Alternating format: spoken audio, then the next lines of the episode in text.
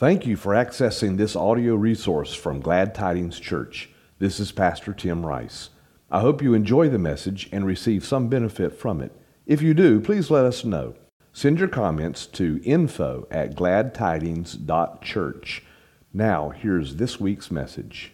This morning, as we return to the book of Exodus, we're going to look at chapter number 16 and we're going to rejoin the people of Israel as they travel on um, toward Sinai, which is where you probably know where they will eventually receive the Ten Commandments. And um, I'm excited about that. That's, that's actually something, the Ten Commandments, something we're going to be talking about early next year as when we, when we get there, because after next week, what we're going to do is we're going to pause this series during the holidays. And so we'll return to the book of Exodus at the first of the year. Okay, so today and to an extent next week, we're going to look at what can become a serious problem for God's people, and, and that is murmuring and uh, grumbling. Okay, so let's look at Exodus chapter 16, verses 1 through 8. You pray for me as I preach about murmuring and grumbling this morning. Amen. Verse number one, Exodus 16. So they set out from Elam, and all the congregation of the people of Israel came to the wilderness of Sin, which is between Elam and Sinai, on the 15th day of the second month after they had departed from the land of Egypt. And the whole congregation of the people of Israel grumbled against Moses and Aaron in the wilderness. And the people of Israel said to them, Would that we had died by the hand of the Lord in the land of Egypt when we sat by the meat pots and ate bread to the full. For you have brought us out into this wilderness to kill this whole assembly with hunger. Then the Lord said to Moses, Behold, I'm about to rain bread from heaven for you, and the people shall go out and gather a day's portion every day, that I may test them whether they will walk in my law or not. And on the sixth day, when they prepare what they bring in, it will be twice as much as they gather daily. And so Moses and Aaron said to all the people of Israel, At evening you shall know that it was the Lord who brought you out of the land of Egypt. And in the morning you shall see the glory of the Lord, because he has heard your grumbling against the Lord. For what are we that you grumble against us? And Moses said, When the Lord gives you in the evening meat to eat, and in the morning bread to the full, because the Lord has heard your grumbling, that you grumble against him. What are we? Your grumbling is not against us, but against the Lord. Let's pray. Heavenly Father, we thank you for this, your words. We receive it, God, this morning as divinely inspired. It's infallible, it's profitable to us for, uh, for correction, for instruction, so, God, I pray that you would anoint me this morning, anoint me with authority, anoint me with compassion. God, help me to say only what you want to be said. And God, give us ears to hear what you are saying and the hearts, God, to receive it. It's our nature, God, sometimes to criticize and to complain. We pray, God, that you would forgive us for this failure of faith and that God, you would show us how it hinders the freedom and the peace that you provide to us through Jesus Christ. Teach us, God, to trust you, and teach us, Lord, to be grateful for everything that you provide for us. We ask it in the name of Jesus, your Son, our Savior. Amen and amen. Now, there was actually one point from my message um, last week that I didn't get to, and I actually need to go back to that point from last week and make that point this morning. So after. Um, after the people complained at Marah, you remember, if you were here last week, you remember what happened at Marah. The, the, the well there, the, the spring there was diseased, it was poisonous. And so the people complained at Marah, and their complaint was this What, what are we going to drink? There's nothing for us to drink. So after they complained at Marah and God healed the bitter waters, you remember how he healed the bitter waters? He showed Moses a log, a tree, or a tree trunk, and he said, Take that tree and throw it into the, into the water. And when he did that, the waters were, were healed. And so after, um, the people complained after God healed the bitter waters. They came, the Bible says, to a place named Elam or Elim, um, a place where the Bible says, this is how the Bible describes Elam, a place where there were 12 springs of water and there were 70 palm trees. And the Bible says that they camped there in Elam after. So Elam is between Marah, the experience they had in Marah, and, and this experience they're having as they're on their way to uh, the Sinai. And Elam was, we would recognize it, we would call Elam an oasis. Elim was an oasis. It was a, it was a place in the wilderness. It was a place, and remember I said the, the wilderness there was a desert place. So it was a place of provision and it was a place of rest in the middle of this wilderness, this desert place that the children of Israel find themselves in. So Elam is an oasis, it's a place of refreshment, it's a place of rest, it's a place where God provides for, for their needs. Elam is also an illustration to the nation of Israel. It's a reminder for the people of Israel. It's a reminder that God will never forsake his people. Amen? God will never forsake his people. God will always, somebody say always, God will always meet our needs. God will always meet our needs. God had, remember, remember God had brought, Israel out of Egypt. He had uh, taken them across the Red Sea on dry ground, all miraculously. He had delivered them from Pharaoh's army. He had healed the waters of Marah. And how many knows now he is demonstrating that he could make springs in the desert if necessary to provide for his, his people. God will always provide for him. At Elam, God is emphasizing the point that he's making to his people. And here, here's the point You are my treasured possession, and I will take care of you. I will meet your needs. The 12 springs that are there, the 70 trees that are in Elam, they illustrate both the sufficiency of God's provision and the abundance of God's provision. God is able to take care of his people. Do you believe that this morning? God is able to take care of his people. So in, in chapter 16 now, they leave Elam and they continue their journey and they come to the wilderness of Sin. Now, uh, that word, sin, is not the actual Hebrew word for sin, and so it's not talking about necessarily about transgression or the wilderness of iniquity.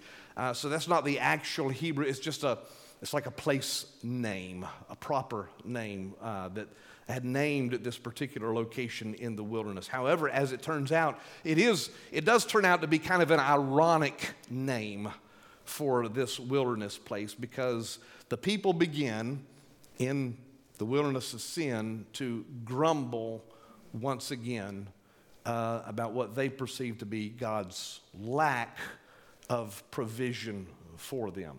And this time, their grumbling becomes more, is more serious. It's, it's more of a problem. In fact, I want you to notice two things about their grumbling before we move on. Number one, I want you to notice who it was that they grumbled against. Verse number two says that they grumbled against who? Moses and Aaron. So they grumbled against Moses. That means they grumbled to Moses and Aaron. They, they probably grumbled about Moses uh, and Aaron as well. So they, in their minds, they're grumbling against Moses and Aaron. And then I want you to also notice, secondly, I want you to notice what they said. What they said was, I'm not going to read all of it, I'm just going to repeat this first line. What they said was, Would that we had died by the hand of the Lord in the land of Egypt. Would that we had died in the land by the hand of the Lord in the land of Egypt. Now, as I mentioned last week, uh, murmuring, complaining, grumbling would become a persistent problem among the people of Israel. And how many knows that it, it can become a problem in our life as well? Murmuring, grumbling, um, complaining. And God may have overlooked their um, complaint at Marah, but now their grumbling draws a rebuke from the Lord because their grumbling, their murmuring has become more serious. Did you notice that at Marah? Um, they, they, they asked what could have been, I made the point last week, they asked what could have been a sincere question at, at Marah. Uh, the, the water is poisoned, the water is diseased. What are we going to drink? Here, we're here without water. What are we going to drink? Now, however, uh, on their way to Sinai, they are complaining about their conditions. And this, remember, after God had showed them that he, that he could meet their needs, that he would provide for them. So now they are actively complaining about their conditions and they're making accusations accusations against Moses and accusations against Aaron. However, as Moses explains, and uh, this is important this morning, as Moses explains, they're not actually accusing Moses and Aaron. Who are they accusing? They're accusing the Lord. Moses explains that they're actually accusing God. Moses makes the point by saying, Who, who are we? I mean, we're just, we're just servants of the Lord's. We're, we're just doing what God has told us to do. We're just commissioned by God to lead you. So Moses says, Who are we? We're just, we're just God's servants. You're not grumbling against us, but you're grumbling against the Lord. You're murmuring against him. In fact, in fact, that's the danger of all grumbling. That's the danger of all murmuring. And that is that it may quickly, it can sometimes quickly cross the line between asking God a sincere question God, why this? I don't understand um, how are you going to meet my need? Why am I here? What are you doing? Grumbling can quickly cross the line between asking God a sincere question to accusing God of unjust treatment. And the thing is, we may not always be aware of where that line is drawn. Do you see that? Israel thinks they're complaining against who? Moses and, and Aaron. So we may not always be aware of where that line is drawn, which is, which is why we must be careful about our attitudes and why we must be careful about the things that we think or the things that we say. Amen, Pastor Tim. That's good preaching. it's all right. I didn't come this morning expecting a whole lot of amens this morning.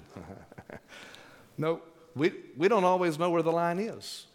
But grumbling, all grumbling, all grumbling can cross a line if it's not checked, if it's not stopped, if, it's, if we don't remind ourselves, and we're going to talk about some of those things, remind ourselves of some important things. All grumbling can become murmuring against God when we cross that when we cross that line. The people of the people of Israel may have thought that they were complaining to Moses and Aaron. They may have thought that they were complaining about Moses and Aaron, but they were actually complaining about God. They're actually murmuring about God. Moses, and here's what Moses recognizes this right off. Moses says, What are we? Hey, you're not complaining about me. you're, you're murmuring against God.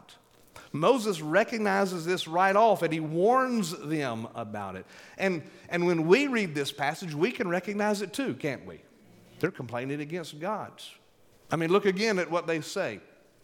Would that we had died by the hand of the Lord in the land of Egypt. And just, I mean, for a moment, just think about what they're saying. For just a moment, they're saying, We wish God had killed us while we were still slaves in Egypt rather than delivering us from bondage and bringing us here. I mean, we recognize that's what? It's, can I say this word this morning? It's stupid, right? I mean, we recognize that it's completely irrational for them to say that, isn't it? It's completely irrational. We see that. Moses saw it too. But the thing is, the people could not see it for themselves because they didn't recognize that their complaining had crossed a line because they didn't understand that they were putting their wants above God's will. They were putting what they wanted, what they wanted was more important than what God had done and what God was doing. They were putting their wants over God's will. And essentially, essentially, that's what all complaining is about. And that is that if something or if someone doesn't meet our expectations, then what happens? We're disappointed because it doesn't turn out the way that we think it should turn out. That person doesn't do what we think they should do. They aren't the person we think they ought to be. Um, we're expecting this, it goes this way. And so when something or someone doesn't meet our expectations, we're naturally we're disappointed and sometimes we complain about it. Sometimes we complain about it. And as I've said, sometimes, and, and maybe even most of the time, I'm, I'm, not, I'm not sure that's true, but maybe even most of the time, that's, that's innocent enough. Because how many knows we complain about many things that don't conform to our uh, wants, our desires, our preferences, our pleasures. I mean, we complain about the weather, it's too hot, it's too cold, right? we complain about somebody's music is too loud or it's not the kind of music I like, it's not what I prefer. Uh, so we, we complain about a lot of things that don't conform to our, our wants our preferences, uh, our desires, and, and sometimes, most of the times, maybe, most of the times, it, it doesn't have any spiritual implications. It's just, we're just complaining because something doesn't measure up to what we want or what we expect. Occasionally, we may even question God about certain things that happen. God, I don't understand. Why did that happen the way it happened? And how many knows those are sincere questions, God? I don't, I don't understand. Can you help me to understand why this went the way that it went? Because it didn't turn out the way I wanted it to. Didn't happen the way I thought uh, that it would do. Um, and, and fortunately, in those times, how many knows God's patient with us? Because He wants us to understand. He wants us to learn uh, to trust Him. He wants to teach us to trust in Him. And that's what God was doing at Marah. He was teaching. That's why He overlooked their complaining because He was doing what? He was saying, Hey, I want to teach you. You can trust in me. I'll provide for you. I'm going to give you water. I'm going to heal your diseases. I'll meet your needs. And so, God allows us to ask sincere questions uh, very often because He's patient with us. He wants to teach us to trust in Him. But there are occasions when our complaining crosses over that line and our asking becomes accusation. God, I want it this way, and you did it that way. God, um, we accuse God when we can't accept God's will and we insist on our own way. And that's when, that's when grumbling becomes an issue, just as it did for Israel here in the wilderness of sin. It's when our asking crosses over and it becomes an accusation against God. We're unwilling or unable to accept God's will, and we insist on our own way. And it becomes an issue in our relationship with God. It becomes an issue in our journey with God. Well, what kind of issue does it become? It actually it becomes an issue of obedience in, in our life. Grumbling is a problem because it can negatively affect our willingness or our ability to obey God's. God, can I tell you something this morning? God doesn't care about your grumbling because it hurts his feelings. God, I mean, God's bigger than that, right? God doesn't care about your grumbling because it insults his character or because he's worried that it might make him look bad or because he gets angry um, about it. God cares about our grumbling because it can affect our obedience to him. Why, why does God care about our obedience to him? He cares about our obedience because your lack of obedience may affect your ability to obtain the promise that He has for you. If you're not willing to obey Him, then how many knows you'll never make it to the promised land? if you can't follow instructions, if you can't accept His will, then you'll never be able to inherit the promise that He has for you. So, grumbling becomes a problem because it can negatively affect your willingness to obey, and disobedience disrupts God's good will for your life. God has a good plan for your life. God is leading you in a good direction. Amen. God's will for your life is better than what you want for your life. How many believe that? God's will for you is better than what you even want for yourself. But if you become disappointed and you begin to grumble and complain about God's will and what He's doing in your life, then it can negatively affect your obedience and will cause you no longer to trust God. And if you, if you disobey God, then your disobedience can disrupt God's good will for your life. And that's, that's why grumbling and murmuring is such a huge issue in the believer's life. When Israel murmured in the wilderness of sin, God said to Moses, Okay, here's what I'm going to do. This grumbling has become a problem because if they grumble, they're, um, they may be less likely to obey my voice because um, they want their will and not my will. And so when Israel murmured in the wilderness of sin, God said to Moses, So here's what I'm going to do I'm going to rain down bread from heaven for you. And the people will go out and they'll gather a day's portion every day that I may do what? Did you notice it? That, that I may test them whether they will walk in my law or not.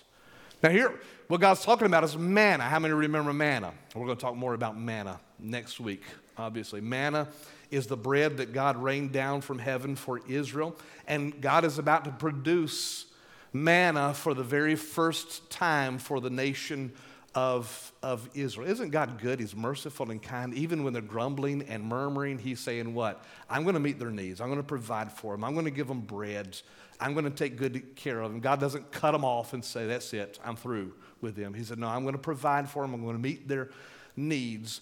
And so God is about to produce for uh, the people of Israel manna, but there is but he put certain requirements about gathering manna on the nation of Israel. And we're going to talk more about those requirements next week. We're going to talk more about manna next week. But here's the takeaway for this morning manna was God's provision for Israel's need, but it came with a strict set of instructions which were intended to do what? To test Israel's obedience to him.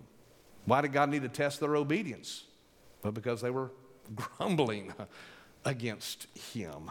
They wanted their way and not God's way. God needed to test their obedience because he had to teach them to trust in him. To teach them to trust. I've said this before, let me repeat it again this morning. I've said it in times past before. God tests us not in order to cause us to fail, but God always tests us to teach us and to train us for success. I mean, that's not always the case with tests in school. Isn't that right? Tests in school, sometimes you fail those tests, you fail a great. God's tests are never intended to, to make you fail.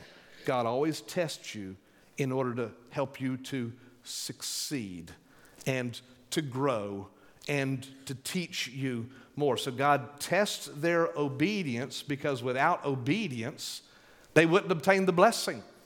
They would never get to the promised land if they didn't learn to obey God. So God tests them with manna in order to teach them to trust Him.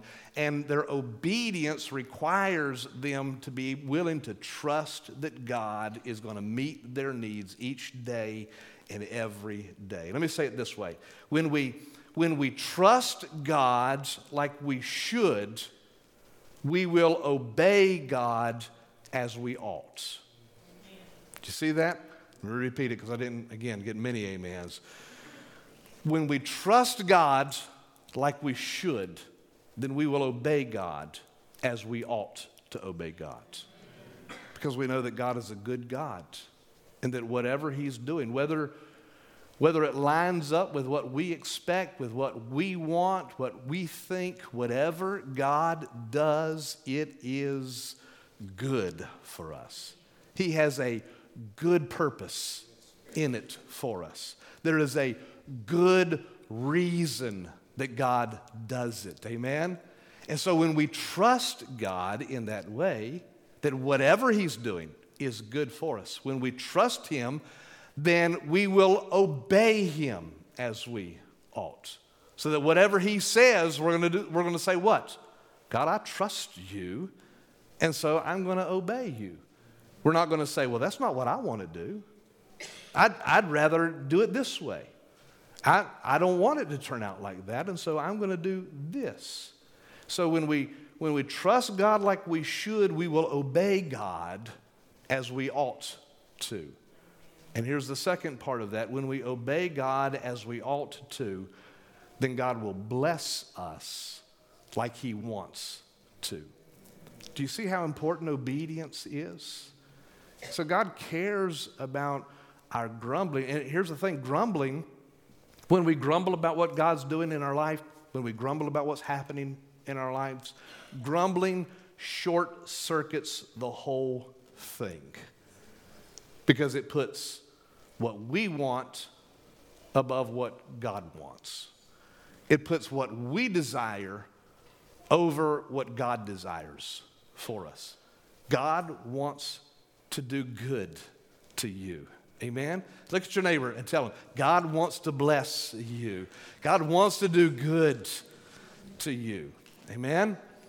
And so you must be willing to trust him. That whatever he's doing, God has good purpose in it. And when we understand that, that God is a, a good God, then we learn to trust him and we obey him. But grumbling short circuits the whole thing because it puts our wants, it puts our desires above what God's will is.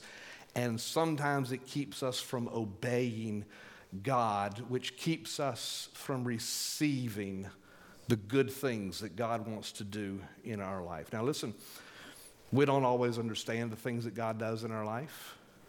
We don't, we don't always understand things that happen to us. God God knows that. And as I said, God's, God's willing to receive, entertain our sincere questions for Him. God, I don't understand why. What am I supposed to do?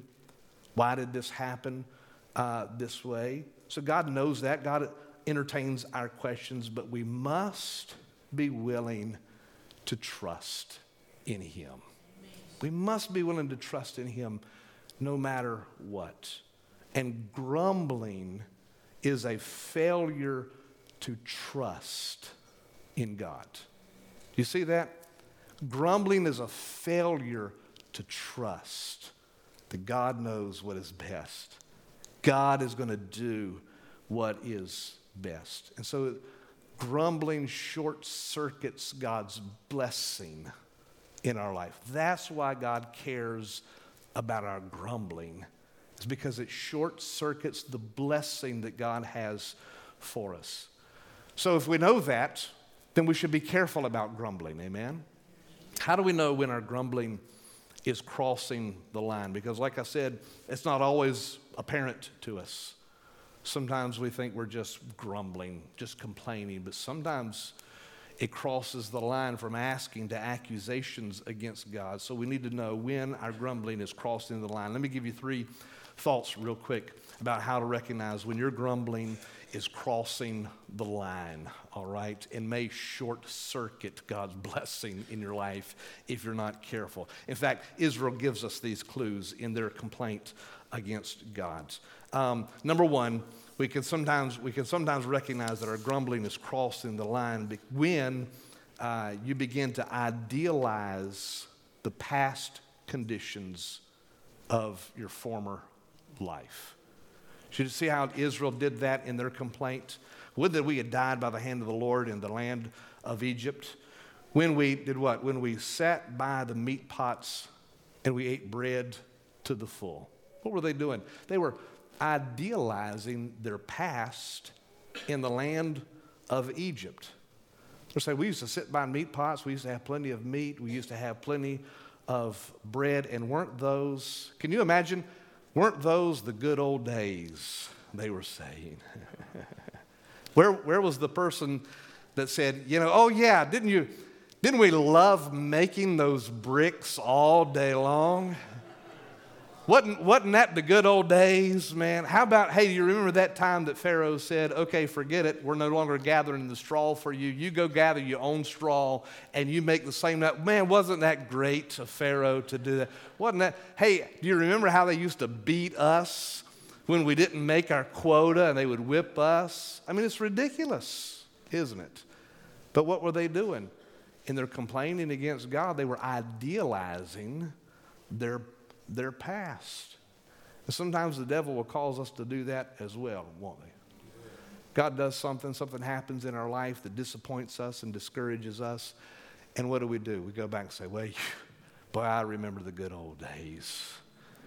I wish I could just go back to the good old days. Interesting, That's happening in our nation now, right? We've never had it better off than we have it today, but we do what? We always idealize something in the past. And the de- it's a trick of the devil to get us to complain about what God is doing, the direction God's taking us in our own lives. I'm not saying in our nation, but in our lives. The devil will cause us to question and to complain against God by causing us to idealize the past. Listen, I'm telling you this morning, there's nothing I want to go back to in my former life. Amen. There's nothing back there. I've I want to move forward with Jesus Christ. There is more in front of me than there is behind me. Amen. God has a better future for me than I ever had in my past. I want the good that God has in front of me, not the past that's behind me. Amen. So, one way that we recognize when our grumbling is crossing the line is when we're spending too much time in the past, idealizing the past, living in the past, the way things should, I mean, the way things used to be, the good old days in our life. So, we have to be careful not to spend too much time idealizing the past. Number two, we can recognize that our grumbling is crossing the line if we begin to blame others for our current situation where we're at right now. Judas, Israel did that as well. Would that we had died by the hand of the Lord in the land of Egypt when we sat by the meat pots and ate bread to the full, for you have brought us out into this wilderness. What were they doing? They were accusing Moses and Aaron. You're, you're responsible. You're the one that brought us out here. Our grumbling, we have to be careful that our grumbling doesn't cross the line when we begin to accuse others and blame others for our current situation. You blame the preacher, you blame your husband, you blame your wife, you start blaming your parents, you blame your boss, and you're blaming others. It's a warning sign that your complaining is crossing some line, and if we're not careful, it can short circuit the blessing that God has for you in the future. And number three, third way you can recognize when your grumbling begins to cross the line, is when you begin to imagine the worst, the worst about your future. Israel said, I wish that we had died by the hand of the Lord in the land of Egypt when we sat by the meat pots and the bread, ate bread to the full. For you brought us out into this wilderness to do what? To kill this whole assembly with hunger. I mean, again, just irrational, isn't it? They imagined the worst about their, about their future. So their, their grumbling was essentially a lack of trust in, in God. And it was that lack of trust that could have short circuited their obedience to God. And their, if they disobeyed God, then it would dis, uh, disrupt God's blessing in their life. So we must be careful not to allow grumbling and complaining to get in the way of the future that God has for us. We must be willing to trust God no matter what. Trust and believe that He can meet our needs. He's going to provide for us. In fact, um, there's something interesting about the word uh, grumbling here in the book of Exodus. The word for grumble is um, actually the root of the word grumble is a word that means to stop or to stay, to remain, to, to, be, um, to be obstinate, to remain in, in one place. And, and here's the thing Israel had come out of Egypt, but how many knows their mind stayed in Egypt? It remained in Egypt. And at different points along the way, they show resistance to what God wants to do in their life. They grumble and they complain about it. It's because their mind's still where? In Egypt. That They don't see the future that is in front of them. They're not looking forward to the promised land that God is taking them to. They're not focused on the promise that God has for them. They're focused on the what? On the past that is behind them. And so they remain obstinate and they grumble and, and they complain because they had come out of Egypt, but their mind stayed there remained there. Now, here's, here's what I want you to see this morning before I close. Of all of the places where Israel could have allowed their mind to remain, how many knows it should have been at Elim, where God met their needs, where God provided for them, where there were springs of water, and where there, where there were trees in abundance. Elim was the place where their mind should have remained because it was a picture of the fact that God will always provide for and meet the needs of his people. God will always provide for his people. Rather than remembering the meat pots and the bread of Egypt, they should have remembered hey, God, God is able, even if it's necessary, to raise up a spring in the middle of the desert to provide for the needs of his people. Of all of the places where their mind should have remained, it should have rested in Elim, Should have remained in that place of rest where they experienced God's provision and they saw God's abundant, um, uh, the abundant measure of God's goodness in their life. Isaiah chapter 26, verse 3 gives us this uh, good advice. It says, You keep him in perfect peace whose mind is stayed on you because he trusts in you. That's where our mind needs to remain, is in Jesus Christ.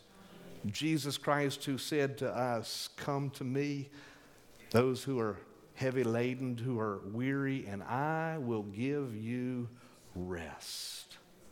Aren't you glad that no matter what we face in this world, what we go through in our life, that Jesus Christ has promised to give us rest?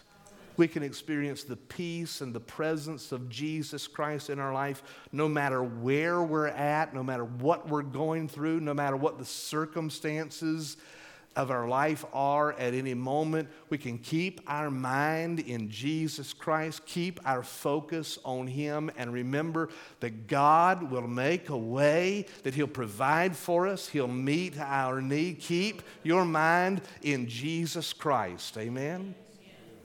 It's what enabled the Apostle Paul to say, you know this passage in Philippians, where Paul says, I've learned in whatever situation I am to be content. I know how to be brought low, and I know how to abound.